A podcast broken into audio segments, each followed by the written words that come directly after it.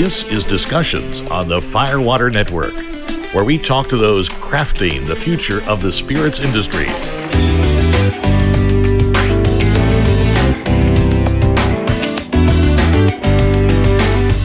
And now, here's your host. This is Agri Farley. Today, I'm speaking with Brian Faquet of the Prohibition Distillery in Roscoe, New York. Thanks for joining me today, Brian. Thanks for having me. My pleasure. Uh, so, Brian, tell me a little bit about the Prohibition Distillery. What does the world need to know about it? Well, we're a micro distillery that started out in two thousand nine. Actually, we started sharing a distillery with the folks over at Tuthilltown. Great bunch of guys. Shared their space for about three years until we raised the money to get out on our own. Oh, wow. Roscoe, New York, we were housed. We found this great little town, which is Roscoe. Found an old firehouse built in nineteen twenty-nine. Eventually, it was wiped out initially by a flood that came through here. So what we did is we came in, did a gut renovation on it. We bought the V F W hall, which is the barrel house we showed you next door, and we're restoring that building right now. So what we do is we found a great town. Our town is actually referred to as Trout Town U S A. Really? Which, yeah, it's actually voted the ultimate fishing town. If you look at any of the signs, there was a competition, and we're the home of fly fishing. Okay. So when I thought they, I saw a sign for the Fly Fishing Hall of Fame uh, yeah, the mu- way up here. Yeah, the museum's right down the street. Okay. So this is the two rivers that run through us. That sounds like that movie. But uh, actually, the two little rivers that converge here are the, the Willow Emock and the Beaver Kill, the two cleanest bodies of water in North America. And if you didn't know, right a couple miles that way, about ten miles that way, is Neversink Reservoir, which is a reservoir that feeds New York City. This is the two cleanest bodies of water in North America, which is kind of a neat little fact. That's great. Was that kind of something you thought about as you were looking to relocate up here? Where can you get the best water? Because that's such an important part of any distillation or any final product. If I wanted to make it sound like we were smart, I would say yes. Okay. No, we just, the, play, the town kind of found us. Someone mm-hmm. had a property. Yeah. We were so desperate to find something to move us to that, find a permanent home, that when we heard a firehouse built in the nineteen twenties, we thought, wow, what a better, you know, you can't Amazing. Get better than that. And the town turned into being, they're just great people here. Mm-hmm. It seems like a big part of your story with your distillery is you are part of the, kind of the economic revitalization in some way of, of this uh, upstate New York town. Was that an important role for you too? Do you like uh, being such an integral part of such a small town? We enjoy being part of it. Yeah. Um, we're, but we're doing, I'd say, there's a brewery up the street, or actually mm-hmm. two breweries within uh, uh, Roscoe Brewing as well as Catskill Brewing within five miles of us. But they came along. But there's so many good business people that are trying their hardest to go and do things, but we are part of the revitalization of the Catskills. Some people have given us a little more credit than is due because there's so many companies that are have been making this their home for so long, but I think we're doing our part, and it's nice to see the tourism, people getting off the highway, people yeah. driving up just for our bourbon, coming two, three, four hours, which is insane uh, because I keep trying to tell them they could probably get it on a retail store. Yeah. Well. But they, they uh, which they drive, they come over to see mm-hmm. us, and, and it's great because they stay in the town, they go shopping, they go to the restaurants and bars. Uh, we could be a restaurant slash bar. We just chose that that's not the role I want to be. There's great restaurants in the area that have been trying hard. Why, yeah. take, why take business off their table? Oh, that's great. So two thousand nine, why distilling? What what made you want to open up your own distillery? It was uh, just chance meeting. For me, I always wanted to be a brewer. I had an opportunity years and years ago to invest in a actually a brewery that they needed a van. And I happened to have twenty-something thousand dollars as a, my life savings at the time. Okay. And, and was going to put it into a local Long Island brewery. And yeah. was talked out about it by my dad over those same beers we were drinking. Over a two-week period, he said, put it in mutual funds. Fast forward about five years later, and been eight years later. At that point, I was on a crosstown bus, look up and I see my buddy, he's sitting there. We're the only two people on the bus. And he yeah. said, I had, that's my partner, John. So John Walsh, he came up with the idea that, hey, I've got a great name. There's this distilling movement going on. Let's look into it. Yeah. And he was already starting the company and I jumped on board. I actually thought we were opening that bar. Frankly. Oh, really? Yeah, yeah, we didn't. Pretty loud buzz. You couldn't quite make out what he well, was. Well, he wasn't. He was. He was still working on. You know, where he's, the idea was this idea. Mm-hmm. He's like, I was just calling you because I thought you would be perfect for this. Yeah. And, and it ended up being once we got together, the plan shifted from being a spirit made at a craft distillery to being. Mm-hmm. Craft distiller. It's um, craft distillery, which is how we started out. That's awesome. And you could write off that first MetroCard use of yours uh, as the first company meeting. I've built it to my old company, okay. uh, my old payroll company. So you guys have this idea, you're on this bus, let's get started. How did you find Tuthilltown to start with? How did you? How did the education start? Well, the education um, started. My partner, he as I said, he was coming up with the idea, name, the plan. We went and reworked the plan. But the as far as Tuthilltown, there weren't many craft distilleries yeah. in the area. So John, we, we call it Operation Tommy Boy, where we're going around looking at different distilleries and seeing what people are doing, and the the idea that, hey, if these guys can do it, we can. But at the time, we settled in on Tuthilltown, working with Brian Lee up there. He's a wonderful guy. He's the uh, distiller. Yeah. He ran the distilling side of the operation. Okay. Uh, worked with him, and he's like, hey, you know what? We need money. You're happy to pay money. So at the time, it was going to be a contract uh, relationship. Okay. But the good news for them, they ended up getting acquired. In the year we were working on development and trying to figure out how to fund this thing, mm-hmm. they ended up getting acquired by one of the big companies, yeah. which was wonderful for them. But at the same point, there wasn't a lot of room at the inn. So I have to thank Brian for, you know, keeping us there or allowing us to stay there, because we were just always trying to squeeze into little spaces mm-hmm. off hours, but basically being able to kind of hang on. I think he referred to us as an Alabama deer tick. I don't know if that makes it any better of a tick, okay. but he said there's just no way to shake us. So you guys were just there. It, we were there. There was a lot of fun stories of survival while we were there, because it, really they were expanding. They needed room, and I understand the challenges, and I value the challenge of space okay. at a, at a yeah. small distillery. So So any five feet of space that you're taking up is five mm-hmm. feet that you could be putting barrels or putting sure. a tank or doing something. So we managed to find multiple ways to get our products out the door, and thankfully we did. Yeah, yeah. Oh, that's awesome. Is that kind of where you learn how to work a still for the first time and everything? Did he show you how to do all of that? No, or, no, no, no. That's all their trade secrets. We we, okay. we obviously were always watching, but yeah. you know, we didn't run our first still. You know, someone asked me what my first thing I ever distilled on. My yeah. first distillation was a twelve hundred gallon pot still.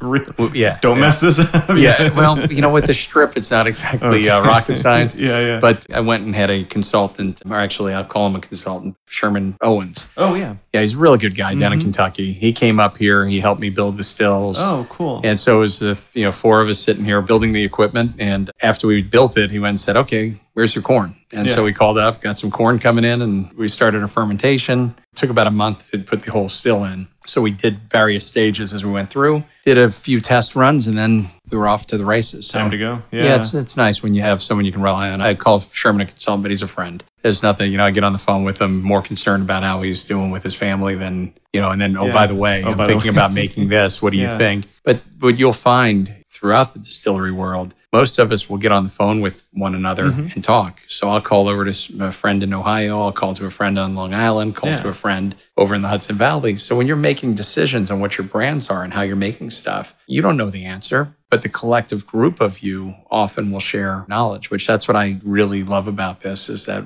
I can pick up the phone and if I'm not sure of something, yeah. yes, they're not going to tell you one hundred percent how to do it, because mm-hmm. that's not what you're looking for. You wish they would tell you that, but you're able to go and piece things together and give it a try. That's the effort that it takes. So that's something I hear from a lot of distillers, is that people aren't so secretive of their trade craft or anything that they won't talk to a, a quote-unquote competitor, that everyone really does feel like we're all in this together, we're all in this craft movement together, and helping a guy make it in New York helps a distiller in Ohio because it raises the level of the craft industry overall. Yeah, they call it the rising tide raises all ships. Right. You know, but I'll, I'll get on the phone with a, a buddy of mine that makes rum out in Hawaii. He makes an agricole rum that is absolutely beautiful. But yeah. the challenge is, is he's actually doing fresh, he's making it out of the original Polynesian strain of sugarcane that he went and cultivated over wow. a ten-year period. It's amazing what he's doing. Yeah. But it's kind of a cool thing that he's not a competitor to me. He's mm-hmm. my friend. Yeah. You know, and, and I'm excited because what he's making is such a cool, beautiful thing. Mm-hmm. It's the way he wants to make something, and you learn as you go through it.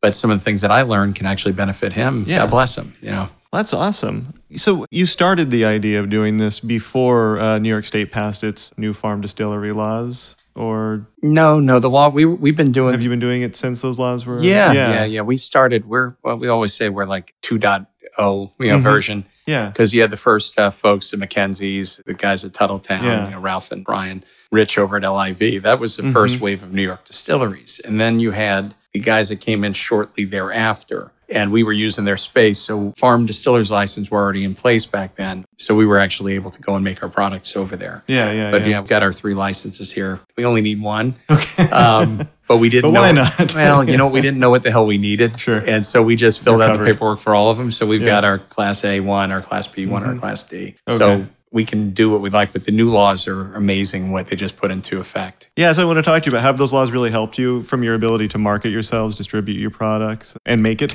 Well, I think the thing that's helpful, you know, one of the changes were it increased the amount of gallonage that people can produce. So it's not going to help me right now because I'm nowhere near the amount of gallons I can produce. Hell, I don't know when we'll even be near the old piece, but for the guys that have been around longer, it opens it up for them to keep within their farm distillery license. That's, yeah. that's great for them. As far as the different law, one of the laws is now we can actually serve drinks right down in our tasting room, oh, serve right. a cocktail. Yeah. However, as I said, that's not part of my business mm-hmm. plan. So for people that are in cities, down in Brooklyn, up in Albany, somewhere where you're around a town, that's great. But that's not what my business plan is. But yeah. it would be wonderful. I wish I could. But what scares me is I'm not a tavern owner. So I don't want to be here till all hours that's of the night. Point. Yeah. I also want people when they come here to learn. So I want them to go and learn, take it away with them, mm-hmm. go back and spread the word. But if I have them sitting down in there, it, we, we're too small of a location that it clogs up my retail flow. Okay. So we wouldn't be able to do it. But you know, the laws are amazing. But what the biggest thing New York State's doing is through the Taste of New York initiative. Mm-hmm.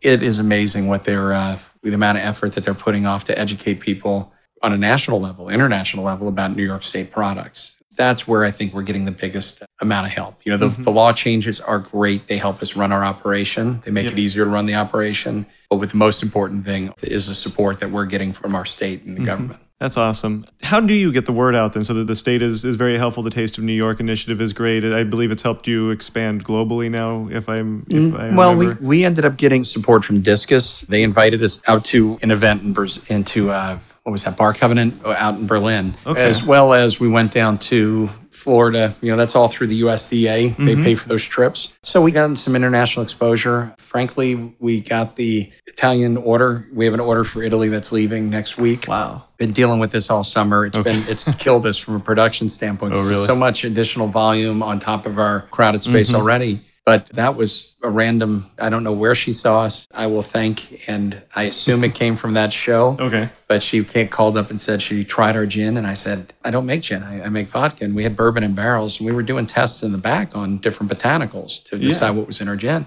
And she goes, no, no, no, your gin is beautiful. And she kept telling me about how beautiful my gin is. And I and I, she goes, well, what's in your gin? And I go, I don't make gin. Yeah.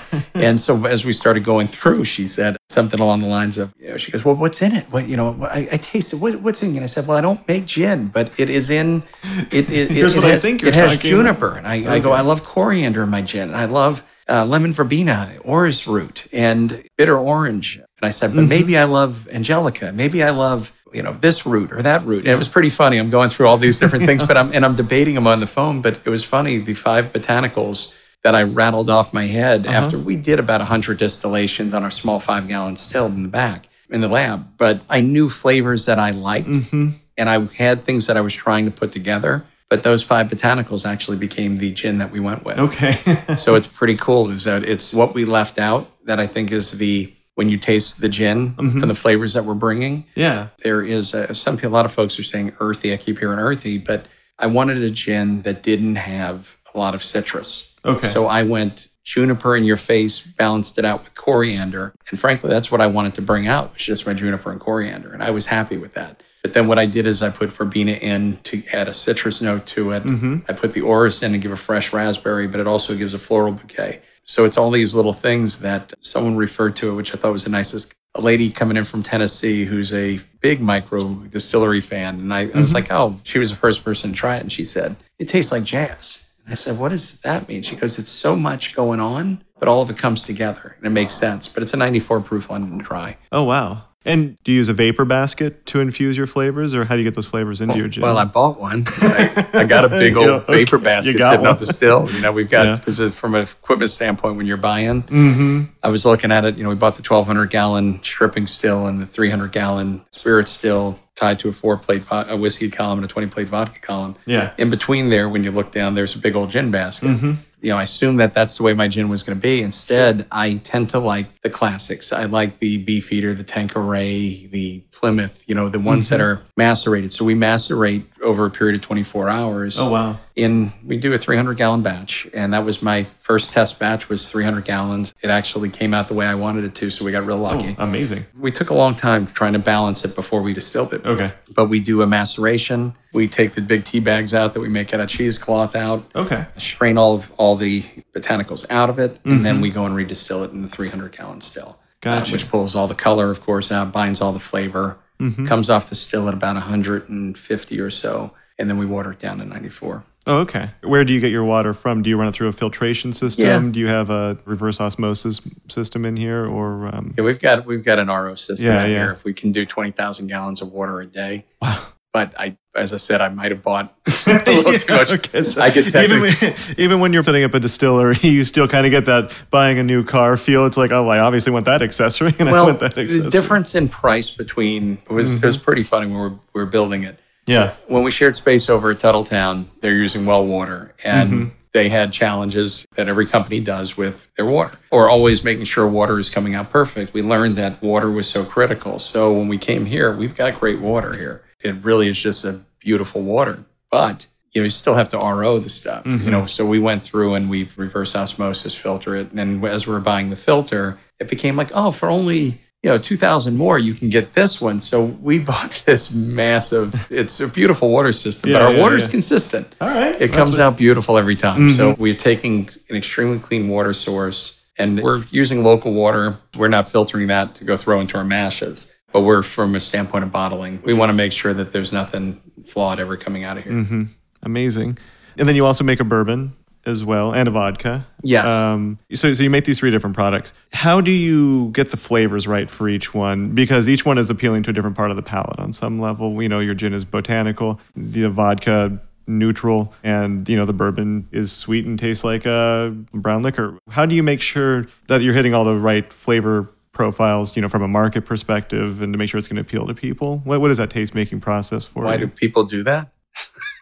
No, what we do is no, no, no. Why, you know, but how do you make sure that? Kidding. Yeah, exactly. I'm always kidding. Um, you know, from a standpoint of our vodka, our vodka has actual flavor. Mm-hmm. But what we do is we take our vodka through a very cool filtration process, which takes out all of what we don't want in there, the bite, the burn, the impurity. That was yeah. our first product, was Bootlegger twenty-one vodka. Okay. Second product, as we once we came out with the vodka, the biggest challenge was fear when we moved from, out of Tuthilltown with mm-hmm. the water source and all that. How are we going to have the same consistency as we did before? Unfortunately, we had a great clean water source. As far as our flavor, with the filtration method that we were doing before, it was a nervous, nerve-wracking thing when we came in here. We plugged everything back in, started coming out with spirit, and we're like, this isn't going to taste good. And then we ran it, and it came out like, wow, this hmm. is pretty damn good. Okay. You know, we can, I can live with this stuff. That's the palate, I guess, is my palate is, and Kyle's palate, and when John's here, you know, his palate, we taste it, and we decide if it's good. That's really how I do everything. Yeah. Everything's based off my palate. So I'll ask everybody, does this taste good? Because sometimes I don't trust it. Sometimes mm-hmm. my palate's off. If I have a cold, I'm not tasting the same things. Or right. if I ate those mints with all that chemical in it, okay. that, that opens your taste buds up, it actually kills my taste. So I can't mm-hmm. taste anything. But what we do from a standpoint of the bourbon, we're distilling the bourbon the same way each time. You know, okay. And I'm very much a process thing is, is we make corn mash. Oh. You know, so right. corn mash is corn mash is corn mash. So that's always, we're mashing the same way. Is it one hundred percent corn? Is one hundred percent corn. We do use enzymes. We don't use malted corn, but we do a corn mash as mm-hmm. it comes in. And when it's ready, we do our strip. It's all the same process. So I like process. You okay. know, I think we've got great right. people here. We've got a process that we're almost to the point where it's going to be so consistent. And over time, it's going to work out very efficiently. But what we do is, from a bourbon standpoint, bourbon distillation, we're distilling it to the same temperatures every time. That's coming out consistently. When it's in the barrel, it's based on really when I think it's done. It okay. is when it comes out of the barrel. With the gin, the gin, what we do is we match up samples to the samples we did before. And what we're doing with the gin is, in order to have consistency as well as the vodka, is we're blending the batch that we did before back into the new batch. Oh, really? So we're always have a consistent... Okay. Yeah, we leave X gallons over uh-huh. from the previous batch, which is what a lot of people have been doing for centuries. Right. I think some people call it your Solera method, or if you want to call it yeah, that, but right. it's essentially putting in, making sure our spirits are always containing something from the original one mm-hmm. so that it is always consistent. It's a consistent, flavor. yeah. You're not recreating it with a wheel every single time you yeah, run so your steel. Yeah, so it's going to vary. You know, everything's mm-hmm. going to vary. Our whiskeys greatly vary between the batches because I can't control the wood, and I can't. We were using different sized barrels. Mm-hmm. But as far as botanicals with the gin, you know, your juniper is not juniper is not juniper is juniper. You know, right. there's different times a year that the juniper is going to have more moisture. It's going to have more flavor. Depends on where it's coming from. We try to source it from the same place, but even that place that you're sourcing it from will go change up their sources mm-hmm. based on, because it's a commodity. We try to be as consistent as we can with those botanicals. When you're in the back, you saw, you probably smelt all the spices. Mm-hmm.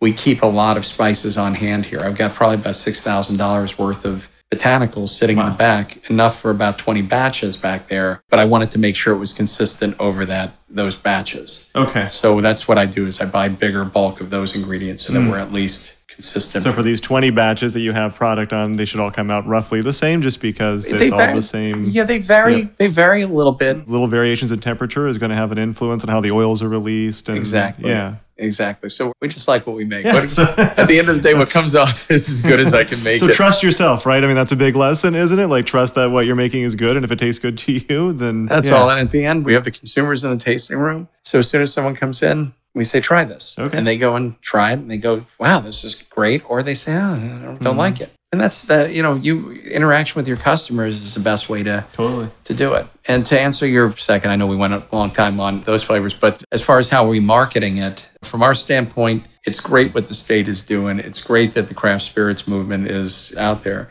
We don't have a sales force. We do distribute. We distribute in fifteen states. We're with, you know, in New York, we're with Empire, which is Charmers Sunbelt. We're with them in New York, New Jersey. We're with R and D C down in Maryland, D C, Louisiana, we're adding Kentucky and possibly Florida with those guys. Okay. And possibly Texas. We're with Young's Markets out on the West Coast. We're with Quality Wine and Spirits in Georgia, Lippman Brothers in Tennessee, Eater Brothers and A S. Goodman in Connecticut, and Horizon up in Massachusetts, Rhode Island, and Charmer in Pennsylvania. You know, we're essentially with our product is we're relying on consumers that are hearing about us in word of yeah. mouth. That this right here in this building mm-hmm. is where we sell from. And people go and we start seeing it pop on this bar and that bar. Tough thing is we have a few distributors mm-hmm. who are great and they are out there pushing. Some distributors, you know, they have bigger products that are paying a little bit more to have their attention. Sure. You can't send their number one salesman to Mexico or anything like you. Yeah. Yeah. Well, I could bring them to Roscoe and put them, to, put them up over the Rockland House. I love the Rockland House, but I don't think that's going to be the, they're going to pick between, you know, going to Puerto Rico or going to upstate New York. But what's nice is it's, it, there's a product for everybody. Yeah. And that's where, you know, we're looking for those opportunities. Mm-hmm. And again, it comes down to consumers coming in, tasting the product and telling their friends. There's nothing more powerful than word of mouth. Unfortunately, the challenges of this industry, it's a three-tiered system. There's a lot of different things of getting the attention of the top rep, sure. getting them to take you out of the bag when they've got a you know special incentive for another five hundred dollars that month on X, Y, and Z. Mm-hmm. Well, it makes it tough. But no, we're not complaining. You know, we get out there, we beat the streets. I was going to ask you, are you doing a lot of tastings? Are you guys out there interfacing with people outside of Roscoe? Well, we try to. We've actually been through Taste of New York, we've been at the Super Bowl, we've been poured at oh, uh, wow. Charlotte Motor Speedway down in the center, right off uh, Pit Row. Uh, no we've kidding. been poured. We do do a lot of events. We did an Art Basel, Art Miami. But I, you'll see me at a retail tasting store. You know, it used to be we had a little bit more bandwidth. My partner had gotten ill. Oh. He has leukemia, so uh-huh. he came down this year. Mm-hmm. And so it's been a long summer with missing the other guy that can go yeah. out and do tastings. But what's nice is while he's down, my father, who just retired, he's out. Hey. You'll see him on Long Island doing yeah. tastings. So it's, it's a combination. We're, mm-hmm. we're trying to do the traditional things, and we do when we can. Yeah. But the thing is, there's only more Saturdays in the month, and how many times are you going to be able, you know, most of the tastings are on Friday and Saturdays. Sure. If you are booked up, and you have the time to go do those tastings, then great. But if you have to make a batch of whiskey mm-hmm. or no one's at your tasting room because your staff was off that day, you got to balance the, it's, it's a juggling act. But right. I think most entrepreneurs deal with that every day. Mm-hmm. So we, we don't have any complaints about okay. it, but it is a challenge when you don't have a lot of money. You obviously, if you have a lot of money, you can buy tasting sure. people, you can hire salespeople. So we're just forced mm-hmm. to grow a different way. Yeah. So on that growth strategy, then just internally, what was it like? When did you finally come to that decision that, you know, you need to hire staff? You know, like that must have been, a, you know, you go from two guys on a bus who are thinking, who have come up with a great name for a brand, to only, you know, it's it's uh, December of twenty fourteen as we record this, to only five years later you have... Seven employees. Okay. But yeah, we've got seven employees. It's something that's cool. Most of the employees we hired on, you know, within the last year. Oh, wow. The first year when we came here, we came here and, and opened here in like May of two thousand thirteen. Opened this, the doors here. We were already operating out of here for a few months and going back and forth between Tuthilltown. And we ended up bringing our first staff member on to help the tasting room about midsummer because mm-hmm. we realized, hey, we need help. She ended up moving out of state. We ended mm-hmm. up randomly, Kyle, my, uh, my right hand, he had just graduated from the C I A and oh. he came, he lives in this town. Mm-hmm. You know, he's, this is his town. It was about Whoa. a quarter mile from here, born okay. and raised. One of the streets are named after his family, you know. So when he came home, he was coming home from college. He yeah. said, hey, I, he showed up at the tasting room. I looked over at him and I and he's like, oh, I'm not twenty-one. And I go, oh, good, you know, because I would have had a proof, you know. But he goes, I just wanted to know if you had work. Fast forward, you know, I said, come back when you're twenty-one. Mm-hmm. And he came back when he was twenty-one and said, you know, I'm still looking for work. And I said, well, great. Let's mm-hmm. go up and do an interview. So we interviewed him, loved the kid. You know, he's essentially helping me run day to day here. Yeah. But then the other folks started coming in towards the beginning of summer when John got ill. Mm-hmm. I needed help. Mm-hmm. And so, you know, it's, and it's funny, it's, we never got people responding to any of the ads we put in the paper or put on, you know, Craigslist or any of those places. Yeah, yeah, yeah. Everybody randomly walks in and goes, are you looking for work? And it's normally the day that I'm like, so we've hired yes. a guy. Today we, I need you. Most people have started on the spot. And okay. uh, you know, we had them fill out the paperwork and it's, okay. and it's great. To me, the team of people that we have here, you know, they matter the most to me because mm-hmm. you can't have a quality product. You can't have something that's getting made and sent out unless you actually got people that care. Yeah. So I've been fortunate, and that's why we're very selective, even mm-hmm. though I'll say if, if we had more than one person come and ask for a job at any given time, then we would have to be more selective. Okay. But we're selective in that when people do start with us, we basically say if you don't get along with the team, mm-hmm. it could be the persons that people that work on the weekend, they're part of the team. So yeah. if you don't get along with them, you're not going to get along with the overall team. Mm-hmm. So hmm. it's it's one person is not more valuable than the group. Yeah. And that's kind of how we built it here. John and I do the hiring. Sure. It's the team that gets them through, it make, mm-hmm. they, and they're training each other. They're training, so it's a really beautiful community that we're trying to. A lot of ideal, idealistic yeah. stuff going on here. Right? It is. It, I mean, it's booze. It's uh, it, and and you are entering into a really competitive uh, marketplace. There there has to be idealism behind mm-hmm. it, and not just entering it jaded. And you clearly aren't. So. Yeah, yeah, we try to keep it balanced. Yeah. We're, we're a small town, you know, so we're we've got a big aspirations mm-hmm. of what we want to do, but it's all grounded in the fact that. It's hard work, it's effort, yeah. it's time. You don't just turn on your still and millions of dollars start coming in. Yeah. You know what? Nice. I, I, you didn't see it flowing out the back there? Oh, that was money you were pumping out, not bourbon. That yeah, so. We get a lot of, a lot of folks walk yeah. in, and I think that's the biggest uh, challenge. I get the mm-hmm. pleasure. One of the cool things that I've been able to do, or this has afforded me as, as a veteran and as someone, as an entrepreneur, I've been able to go up and speak to at the up at Cornell each year oh, wow. at the Veteran Entrepreneurs Boot Camp. And what they do, they take wounded or disabled veterans, and they oh. teach you. It's it's basically a two-week boot camp up at Cornell, or a week boot camp. They bring in different entrepreneurs that were yeah. veteran, had a background, and you get a crash course in it. And one of the things that I say every year, I go, it's great that you have a good idea. Mm-hmm. It is a wonderful thing, and I commend anybody with an idea. But to go and execute, being an entrepreneur is executing on that idea every day. Mm-hmm. It's not a matter of going and taking off. It's not a matter of say, you know what, as an ideal for me, family, and I, there's nothing more important to me than my family. Yeah. But when people have to go, and if you want to become an entrepreneur, there's that, that selfish aspect of the company has to come first mm-hmm. on so many things. Right. And that's what I, as I was looking around the room and I said, you know, being an entrepreneur is great, mm-hmm. but it also sucks. And anyone that goes right. in, into it. And I look at the room every time. I said, look, I'm not a jaded or an angry person. Yeah. I said, let me tell you the bad sides of this, because no one talks about the bad things. They mm-hmm. always talk about the positive experiences that you turn on the still and money's going to fall out. Right. No one talks about, hey, your boiler's going to burn out mid-run. What do you do? What do you your do? Roof has a hole in it. It's raining inside your building all of a sudden. You can't figure out where the water comes from. Mm-hmm. But there's all sorts of setbacks that you have and all those type of things. At the end, as I say, if you're trying to do this, to have more time with your family, to mm-hmm. give you control of your destiny, And you know what? Keep a job. Right. Because the job is the best way to do it, is because as long as you work hard for a company, they're going to pay you a yeah, paycheck. paycheck. Yeah. And you know what? That's not a bad deal. Mm-hmm. But if you have the passion and you have the fire and you have the fact that you know that you're going to give up so much of personal time, relationships, friends, you're going to grow on all these other aspects of it, you've got to prepare to sacrifice. Yeah. And that's where if you're not willing to sacrifice, then don't be an entrepreneur. Mm-hmm. So that's some of the things that, but that's one of the great things is being able to go up and speak to folks that when you're speaking for me, speaking to other people in yeah. a military background, the gung-ho, get up and go thing, it's kind of cool because you don't have to go through and, and question the character of the person. Okay, right. You can immediately start talking about, hey, this is mm-hmm. what you have to do. Yeah, this is the work that's going to be required, the commitment that's required. It's, it's yeah. not even commitment. It's also admitting that you're wrong. Mm. You know, sitting there going through and saying, you know what, I don't know how to do this. So let me go and ask. And to me, that's been one of my biggest things. Uh, when I was younger and not running my own business, mm-hmm. everything was me, me, me, me, me. Yeah. And when we started doing this, I started realizing I don't know how to finance something. Okay. Right? And I don't yeah. know. I've never bought a, dealt with the plumbing. We've never dealt with the water coming in off the street that, oh, there's a problem with the water main. Well, yeah. oh, what the hell's a water main? You know, like, I know that's where you shut it on and off. Like, uh-huh. But it's all little things in life that you go through and you say, you know what? I don't know. Yeah. Please tell me, what do you know that can help me? Mm-hmm. And listening to somebody and taking what they're telling you, not as a criticism,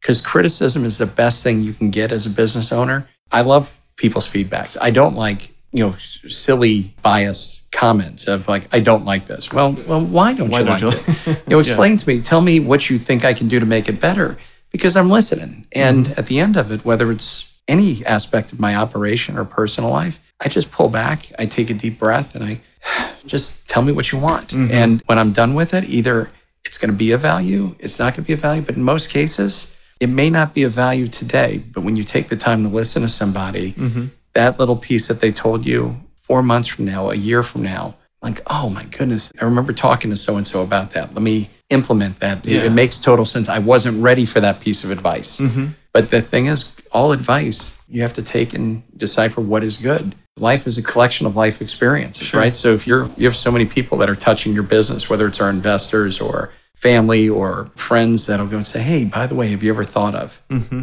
You know, in most cases, you're like, yeah, yeah, yeah, I've already thought of that. Thought of it, yeah. But then in most cases, when you listen to their angle with it, mm-hmm. once they get past, have you thought of, and then you get down the line, you can find some gems. Kind of getting back to investments and selectivity, you know, third-party suppliers of things, you know, because you have a great team here, you have employees that you can manage and control. There are other suppliers that help you get your closures, help you get your bottles. How did you find those people? Your bottles seem very unique. Are they your own design? Yeah, yeah. yeah. Our bottle, the one that's right behind you, these are all one hundred percent American made. So, oh, wow. So we've okay. learned a lot. Um, yeah. over the years. When you go in, if I'm starting my own company, if I was starting it again, I probably wouldn't have gone a custom bottle. Okay. Custom bottles are very expensive. It's actually been, in some days, it's like one of the best things. God, I love what our bottle represents, and I'll explain that. But it also, what it represents, a major financial outlay every mm-hmm. time. So when someone comes in and goes, oh, you only have a seven fifty, why don't you have a liter? Why don't you have a one point five liter? And you look at them going, okay, thank you. Yeah, thank I appreciate you. Thank you. Do you understand that that costs one hundred thousand dollars for those mm-hmm. right there? And if I want to put bigger one, mm-hmm. that's another one hundred thousand dollars.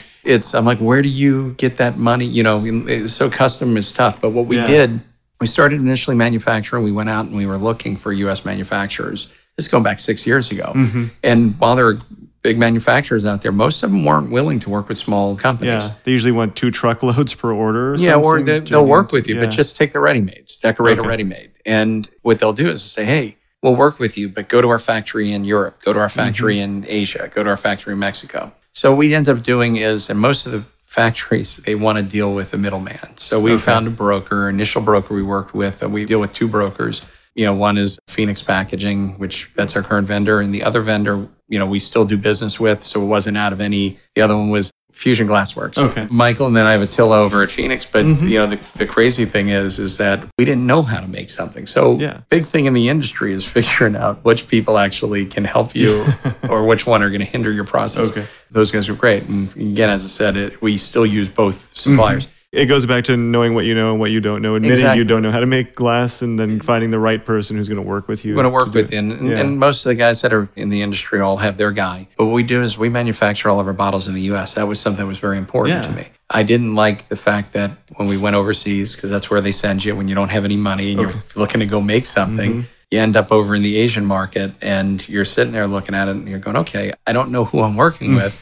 One of them, the factory blew up. I remember that. The, kiln, oh the kiln burned down and, and they couldn't make the bottle. So we were yeah. delayed four months. And then oh, we're, geez. so it always said, well, plus we're, you know, it's, it's something as a veteran, as an entrepreneur, we've got th- three active duty naval aviators who are also investors here. Oh, really? uh, they're all a bunch of my good friends and classmates. But we're very proud of being an American. Mm-hmm. Not to be cliche in any or the song. Oh, no. But you know, for us, what our bottle is, the back of it, if you notice, it's it's it's designed to look like a nineteen twenties bottle. The back of our bottle is poppy flower. The oh. poppy flower is that's the symbol of our company. Poppy flower is a flower of remembrance for fallen soldiers and sailors, which began at the end of World War One, which was incidentally right at the beginning of Prohibition. Oh, wow. So it was a fashionable symbol of the time. Mm-hmm. But when you really look at what it represents, you know, from every time I look at the bottle or tell a story, everybody has lost somebody. Yeah. And to me, as I grew up, you'd see the old men on the corner from the V F W and the American Legion mm-hmm. selling little poppies on the corner, and you'd go up and they were always, even if you didn't have money, they gave it to you and told you, think about a soldier or a sailor, yeah. you know,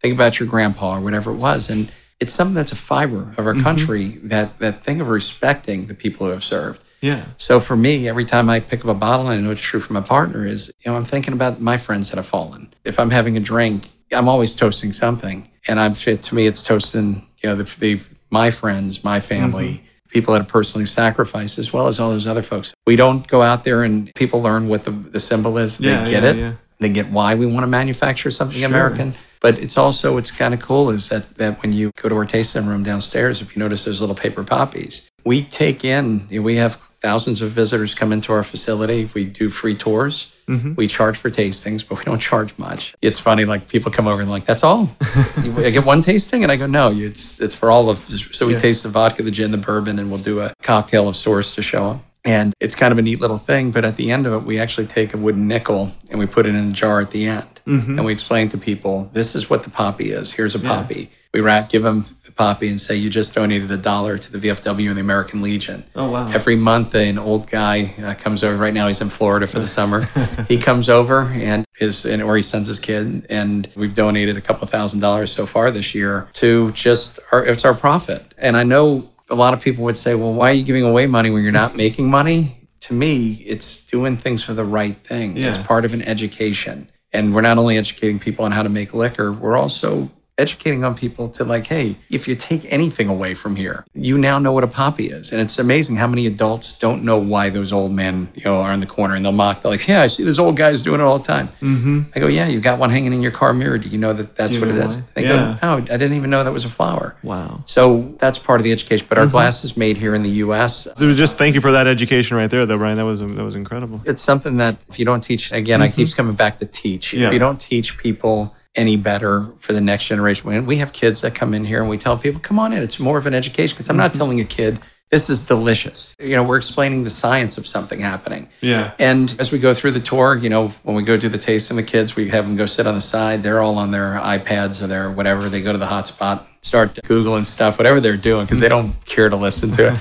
But we separate the two, and that's where as we're, okay. we want kids to know. I don't know. It's something I yeah. think if we can do that, if we can add that service, it, I think it it makes would make my friends proud. Mm-hmm.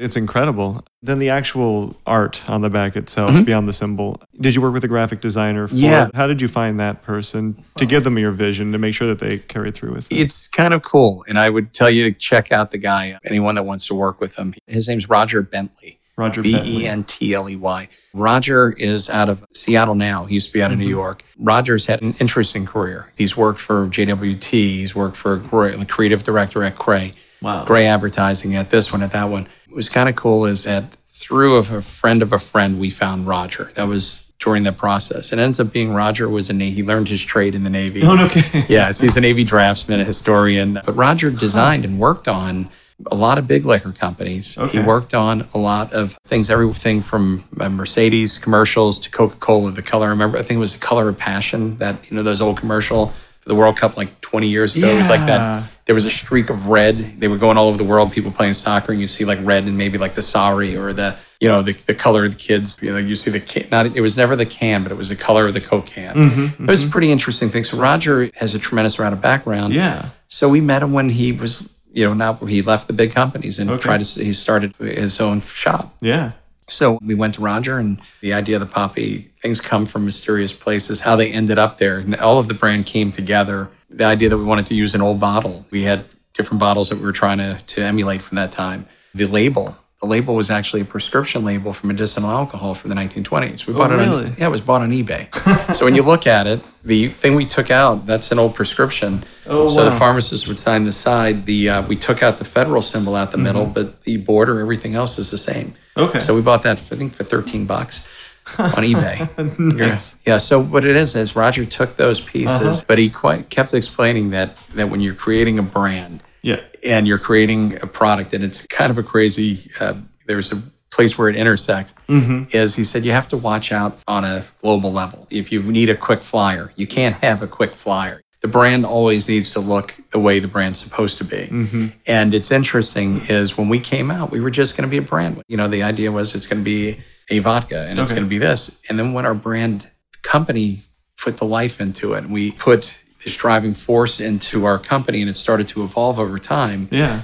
the brand started living. And the brand became less about the original marketing campaign. If you saw it, it was super cool. Back then, liquor was marketed as you had a lot of money, you mm. dumped it into liquor, and you put commercials, you put this, it's image. Right.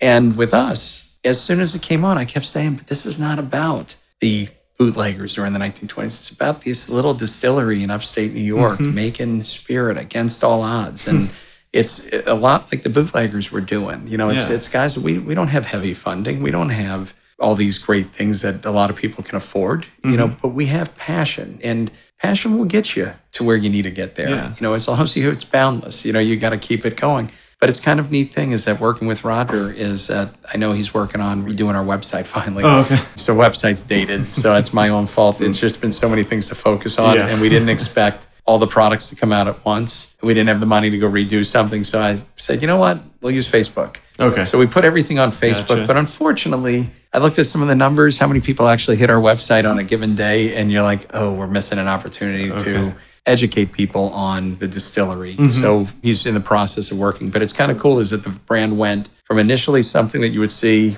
this is a very cool brand, yes. to being this is a cool distillery. Mm. And when, you know, the people know I... People come off the highway like, I've heard about you guys, or I met you out in Montauk, or mm-hmm. I met you up in, you know, down in Georgia, and I, I was coming through the area and I saw your billboard and yeah. I came in. So it's kind of a neat thing is that it, it's bigger than who we are, mm-hmm. but it's also tied and grounded in the fact that we're regular guys that are yeah. living, living our dream.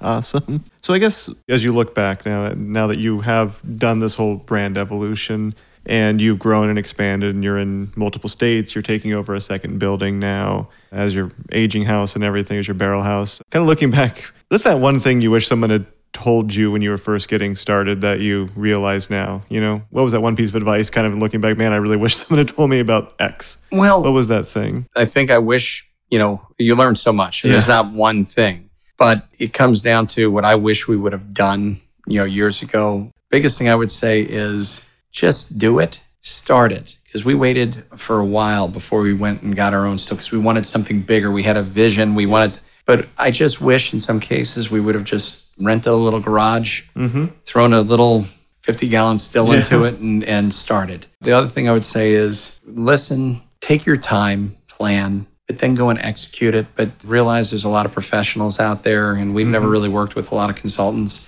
But there's a lot of people in the industry that want to guide you and that they're yeah. experts in, they're experts. They're not, you know, unless if they, unless they're running their own place mm-hmm. and you can go physically visit their place, yeah. they're not doing what you're doing. So they, they haven't walked a mile in your shoes. So they're not going to know all the challenges. So I would say work with people, surround yourself with people mm-hmm. that are doing what you're doing. Okay. And that's, I think, the biggest part. And they said it before is the best piece of advice you can get, listen. Listen, if people say it's crazy, and I tell this people at one of the speeches I did, is that if you're going through and you're defensive mm-hmm. because you know someone's questioning your plan, yeah. it means your plan's not ready because you should be able to go through and say, no, you know what, we thought about that, and here's the reason why we're not doing that. Mm-hmm. Rather than getting defensive, is say, go and ask the question, well, why do you think? You know, again, go yeah. back, ask the question, get the knowledge from mm. people, realize that because someone's giving you criticism, yep. it's the only way you can improve. Mm-hmm. And that's something I wish I would have taken first year doing, was throwing it out for criticism. And I almost wonder if I would have continued doing okay. it had I done that. right. so, so, so anyway, I don't know. Yeah, but, it's, okay. yeah. it's a fine line to walk. Um, don't use custom glass. Don't use That's custom glass. There we go. Yeah. That's the short answer now. It's a common thing that I hear in these interviews. So now that you're on this side, now you're on the production side of the, you know, food and alcohol world, has it kind of changed your relationship with bars and restaurants? You know, when you go into a bar or you go into a restaurant, do you look behind the bar to see if you're there? Like, are you? Can you relax when you go in no, there? Or no, no, okay. I don't. I don't relax because I, I just look at it. But you know, when I walk into a bar and restaurant, it's not relaxing to me anymore. I, it's great when I. It's totally different role. So it's funny when I go out with my family, I have to go and pull myself back from looking at the bar, okay, going, yeah. "Oh, what cocktail are they making? Oh, what is it? Why? Why are they pouring?" Because when I look at it, everybody that walks in, it's it's similar to how people listening to a radio listen to the radio, is that they don't know why that music's on. They just like, oh, I've heard that song forty times today. I like it. Yeah. Mm. But if you would have heard all these indie spirit or, or indie music going on the whole time, you probably would like those too. But unfortunately, they're not getting the airplay. Yeah. So when I look at a bar and restaurant, when I go out there, mm-hmm. I'm looking at it more of like, huh, okay. You know, first thing you sit down, you see a cocktail menu. Huh, I wonder how much that costs. Okay, yeah. I wonder, wow, there seems to be a lot of that. The bartender is recommending over and over again a brand that they probably shouldn't be recommending mm-hmm. over and over again. And you, so you look at things differently because you've been behind the curtain at Oz, yeah. and now you're able to go and see that not all things are as they seem. So it's more of like, huh, now let me really ask the secondary question. Yeah. So you're thinking about, wow, let me ask the question of, hmm, why did you pick the pineapple chocolate raspberry flavored product for that drink? And you're like, you know, they'll go, oh, well, and if they don't have an answer, that is because it's the best product to get the flavor that I was looking for. Should always be the answer. It should be the answer. It right. should be the answer. But you see, like, ah, uh, but it's kind of neat because as craft spirits grow, we mentioned before, mm-hmm. you know, we're all sitting out there and we see the craft cocktail movement or the cocktail movement. You see that. But a lot of times in the cocktail movement, you're not seeing small brands being poured into them. That's a good point. You know, so that's one of the things that everybody's like, oh, well, you know, you guys are growing because of the cocktail movement. Well, I don't know, because when I look at my numbers, I'm looking at middle America, meaning middle America here, upstate New York. Yeah. We do really well up here. We're just like every other part of the country. Mm-hmm. You go into the city, yeah, we have accounts that are doing really well with it. But if I walk into a bar and, I, and everybody will tell you, it's a frustration thing. Oh, you should be in that bar. Yeah. Well, I, I should be. I should be. But, and, and, and when I go into that bar and they tell me, oh, never heard of you. I'm like, you, you, you haven't heard of me. You know, I've dropped off cards here. I've gone through it. And you know what? At the end, they haven't heard me. And that's the tough thing, is that it's always your fault. You accept responsibility that we yes, should have sir. marketed different. We should have been feet on the street. We should be getting out there. But you can only get out so far. Right. You know, you can only make so much of an impact. So you got to be patient. That's mm-hmm. can't beat yourself up over the fact that you're getting your butt kicked by someone's sales force with, you know, fifty brand ambassadors yeah. and wearing their little sashes and walking around and going out and spending corporate money. Mm-hmm. It's a hard thing to compete with. Yeah. So you, you just can't. You're a different brand. You're a different store. You're a different. You're yeah. different. And that's the part, is when people first people ask, if, how do you compete? Well, you know, we, we're going to make a great product. We're going to put it at a fair price point. And we're going to go and, and make it the same way each and every time. And then we're going to go out and tell people a story and teach word of people to talk about it, ask for it. Because over time, enough people ask for it, someone's going to have to pretend like they haven't heard about it. Mm-hmm. You know, but if you go out and you try to spend against the big guys, any of the big guys, I would say spill more stuff on their floor than we produce in a year. yeah. So you can't compete that way. So as I always tell people, no one's a competitor. All of our peers, going back to the rising tide helps all ships. We're going to work together with other people. If I see somebody else's product on the bar, I'm looking to see what's on. If I see my buddy Derek from Core yeah. up on the bar, I'm going to order his product. I'm going to drink his product. If it's not, if I'm not there, mm-hmm. then I'm going to support somebody that is. Okay. Because if people aren't asking for the brands, sure. people don't get, and that's what I tell people all the time, you can get our product on every shelf. You just have to go and say, hey, I'm going to take my thirty dollars and I'm going to go and tell the retail liquor store, here is thirty dollars. I will pay for a bottle in advance. Can you order it for mm-hmm. me? Done. the guy will order it the next day. Yeah. Like, they're not going to hold off. And if you give someone money, but the mm-hmm. challenge is consumers are going there. If they don't see it, they don't ask and they forget yeah, they about you. Mm-hmm. So that's the biggest thing, is that how do you get people to impact, and how does this social media and how does the word of mouth work? Yeah. Is people have to be willing to put their money where their word of mouth is mm-hmm. and go and say, hey, I want this product. Yeah. Because the retailers, they don't care. They're being incentivized just like the big guys. Sure. And they, they want so much shelf space themselves. And it works like a car dealership. You know, when, as soon as that car's in the lot, as soon as that bottle's on the shelf, they have thirty days to sell it. That's how liquor works, right? Because they would be put on C O D from the distributors. They won't get more product if they don't pay the bill. Okay. You know, to their defense, you know, and I don't fault them. There's some great retailers out there, and there's some great guys giving us a chance, but they have to be willing. So if you pay for something mm-hmm. in advance, guess mm-hmm. what? They're going to carry it. They just need to make sure whatever they put on that shelf within thirty days, if it hasn't moved, it's just money out of their pocket. Okay. Well, so it's my last question, going to kind of that craft cocktail movement. What is one craft cocktail that you can recommend when people go and get a bottle of your uh, Prohibition Distillery spirits? What's one of your favorite recipes that you can share? Well, favorite recipes from mine are different. The, the mixologists, going to the mixologists with yeah. it, they, they're amazing what they're doing with this stuff. So I always tell people I'm not a juice grower. If I had an orange grove, I'd be mm-hmm. telling you that I'd be putting orange into everything. Yeah. But, you know, for me, if I'm drinking my vodka, I actually, lately I've been on a kick with just a simple Tom Collins, something so simple. You know, two ounces of vodka, an ounce of lemon. Actually, what I'll do is I'll take a bar spoon of Luxardo cherry, you know, cherries. I'll drop that in it, top it with club, shake it real quick, top it with club soda. But there's so many drink. The other one, you know, if I'm doing a gin, I'll do a Southside. I love a Southside with it, which is the original drink from the twenty-one Club. Okay. If I'm making it incorrectly, my apologies, because I, as I said, I just make the juice. But two ounces of my of the Bootlegger twenty-one gin, an ounce of lime juice, and I do a splash of simple, even though the original doesn't call mm. for it. Mint leaves, and just shaken extremely hard. Yeah. It's absolutely beautiful. That's one of my favorites. And then for the bourbon, I can't stop drinking Old Fashions lately. So the favorite of mine. Yeah, I, I've and the other night I made, I did some kind of modified Old Fashioned because I was missing fresh orange, you know, so I had my orange okay. juice, and it was something that came out. I'm like, this is absolutely delicious. Yeah. But it comes down to, and at the, at the end of it all, you know, whether it's vodka, bourbon, or gin, they're all my little babies. You can't pick. It's, you know, sometimes it's what you feel like drinking that moment. But often, most of our spirits, most people take them and they just drink mm-hmm. them just right on the rocks, as you were saying before. That's kind of how they're meant to be consumed. Mm-hmm. But they stand up fine just by themselves. That's and if you can't drink the spirit warm and straight, mm-hmm. it's not worth drinking cold and mixed in with something. Because then you're just trying to hide. Yeah, that's why yeah. when people tell you the category, it's a mixing. It's a mixing. I make a mixing. And it's like, whoa. So you make something, you got to put something in. and, you, and you're yeah. going to go and serve it? Oh, well, because the people come in here and go, I keep your vodka. Your Bootlegger vodka, I keep mm-hmm. for my, that's my martini vodka. And I mm. go, that's great. And I go, why don't you put it in your cocktails? Whoa, whoa. Because, you know, what does it matter what you put into your, because you're mixing it. Mm-hmm. What does it matter? And I look at it going, do you realize all the things that you love about that product, the fact that it's clean, it's got no bite, got no burn, there's no headache, there's no, all these fun mm-hmm. factors because of the way we're filtering. Don't you realize that, that would apply if you put it into a mixed drink? It all carries over. It all mix, carries yeah. over, and you're, so you're actually drinking a better drink. And that's where people go, oh, no, but we've, I've, you know, I've been told there's a mix in vodka. I'm like, who told you that? Who told you the big company who the makes big, the luxury vodka, the mixing mm-hmm. vodka, and the well vodka? Hmm, it's hmm. really funny. One that, second, I wonder if they're trying to, yeah. I wonder if you've been influenced by right. a pretty girl at the counter, which, God bless hey. me, they, they build brands that I can only envy and dream of. Great. Well, I think that's a great way to leave it. Brian, thank you so much for your time, and thank you for the tour. Where can people find you up here in Roscoe? Where is your tasting room? Our tasting room is in Roscoe, New York, exit ninety-four on Route seventeen in the Catskills. Mm-hmm. It's worth taking a ride up to come see what we're doing. We do tours and tastings daily.